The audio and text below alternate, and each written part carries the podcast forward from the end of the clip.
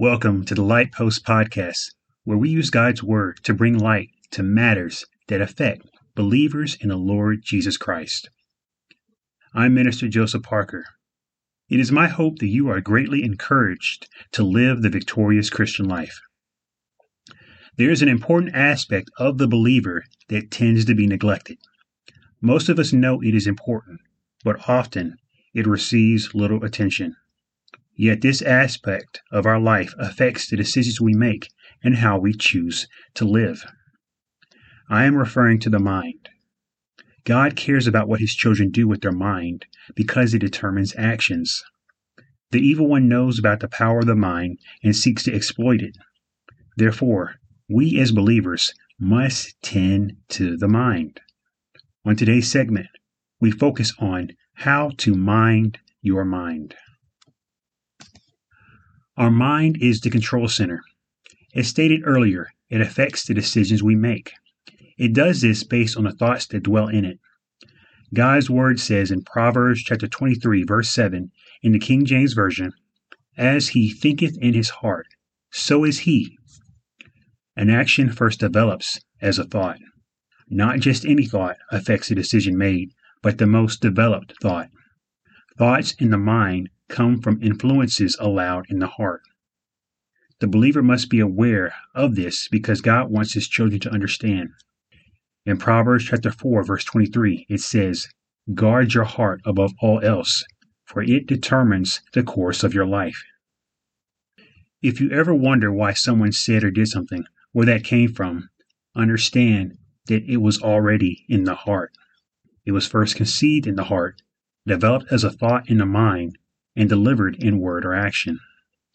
Therefore, if you want to change certain things that you do, you must first start from within. Change your inner world, and that will change what you do in the outer world.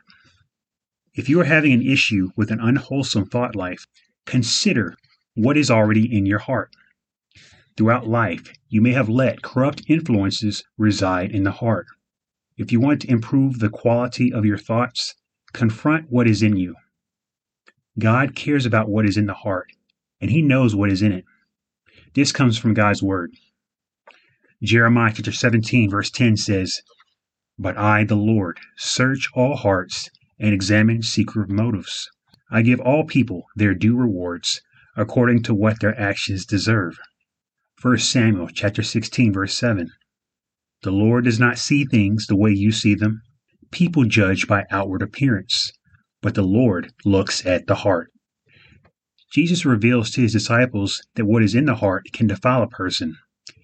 Matthew 15, verse 19 says, For from the heart come evil thoughts, murder, adultery, all sexual immorality, theft, lying, and slander. Understanding this, what can cleanse the heart? Even though a believer's heart has been corrupted by the world, the word can cleanse it. As it is written in Psalm 119, verse 9 How can a young man cleanse his way? By taking heed according to your word. As believers in the Lord Jesus Christ, we must not allow unwholesome things in our heart. We live in a fallen world filled with ungodly influences. They can enter through what is seen and heard through various types of media, like music, television, movies, internet, etc. There is tremendous pressure to embrace the evil world system. God's word warns us against embracing the evil world system, as it is written in 1 John chapter 2, verse 15 to verse 17. Do not love the world, nor the things it offers you. For when you love the world, you do not have the love of the Father in you. For the world offers only a craving for physical pleasure a craving for everything we see, and pride in our achievements and possessions. These are not from the Father, but are from this world. And this world is fading away, along with everything that people crave. But anyone who does what pleases God will live forever. If the corruption of the world reigns in a person's heart, it has power over the mind. Ungodly thoughts will have authority in the person so they are hindered from living the victorious Christian life. How can a believer live for the glory of God if they have thoughts focused on gratifying self, attaining possessions, and selfish ambition? A mind that is subject to the world leads to a life that displeases God. Be careful. Do not get caught up in the world. Consider what you view and listen to on a regular basis. Determine if it is promoting what is godly or what is ungodly. God has given us a cleansing agent for purifying the heart, which is His Word. We do not need to focus on looking for corrupt things in the heart. Spend time giving the Bible your undivided attention, and the light of God's Word will drive out the darkness. The Scriptures can equip the heart and fill it with God's influence.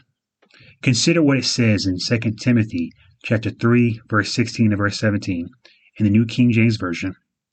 All scripture is given by inspiration of God and is profitable for doctrine, for reproof, for correction, for instruction in righteousness, that the man of God may be complete, thoroughly equipped for every good work. When it comes to letting God's word cleanse the heart, it does not consist of just reading and studying it. It must be contained in the heart. It says in Psalm 119, verse 11, I have hidden your word in my heart that I might not sin against you. Knowing God's word by heart will keep your heart secure. You do this by memorizing scripture so you can say it from your memory. With God's word in your heart, you will be able to give much thought to understanding it. This is the biblical practice of meditation. Meditating on the Word of God allows God's influence to establish you. Listen to what it says in Psalm 1. Oh, the joys of those who do not follow the advice of the wicked, or stand around with sinners, or join in with mockers. But they delight in the law of the Lord, meditating on it day and night. They are like trees planted along the riverbank, bearing fruit each season. Their leaves prosper in all they do. But not the wicked. They are like worthless chaff scattered by the wind. They will be condemned at the time of judgment. Sinners will have no place among the godly, for the Lord watches over the path of the godly, but the path of the wicked leads to destruction. God's word tells us meditating on it establishes you inwardly. In addition to being established, having the word in your heart defends you in times of temptation. The Lord Jesus had his heart established with the scriptures, and he was able to resist the evil one. We learn about this in Matthew chapter 4, verse 1 to verse 10. Then Jesus was led by the Spirit into the wilderness to be tempted there by the devil. For forty days and forty nights he fasted and became very hungry. During that time the devil came and said to him, If you are the Son of God, Tell these stones to become loaves of bread. But Jesus told him, No. The scriptures say, People do not live by bread alone, but by every word that comes from the mouth of God. Then the devil took him to the holy city, Jerusalem, to the highest point of the temple, and said, If you are the Son of God, jump off. For the scriptures say, He will order His angels to protect you, and they will hold you up with their hands, so you won't even hurt your foot on a stone. Jesus responded, The scriptures also say, You must not test the Lord your God. Next, the devil took him to the peak of a very high mountain and showed him all the kingdoms of the world and their glory. I will give it all to you, he said, if you will kneel down and worship me. Get out of here, Satan, Jesus told him. For the scriptures say, You must worship the Lord your God and serve only him. Then the devil went away, and angels came and took care of Jesus. Did you notice how the Lord responded to the temptation? He did not have any scrolls with scripture to reference, but he used what was within him. If you want to guard your heart against the temptations of the world, have the Word of God hidden in your heart. At this point, we must address thoughts themselves. How are we to handle the thoughts we do not want to dwell on? Though the Word of God purifies the heart, that does not mean unwholesome thoughts cannot enter the mind. All sorts of thoughts can enter the mind, and many of them must not be entertained. Yet, these corrupt thoughts can find a mental dwelling if they are allowed to reside.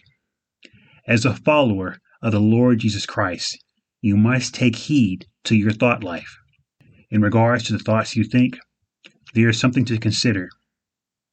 You cannot stop the birds from flying over your head, but you can keep them from making a nest on your head.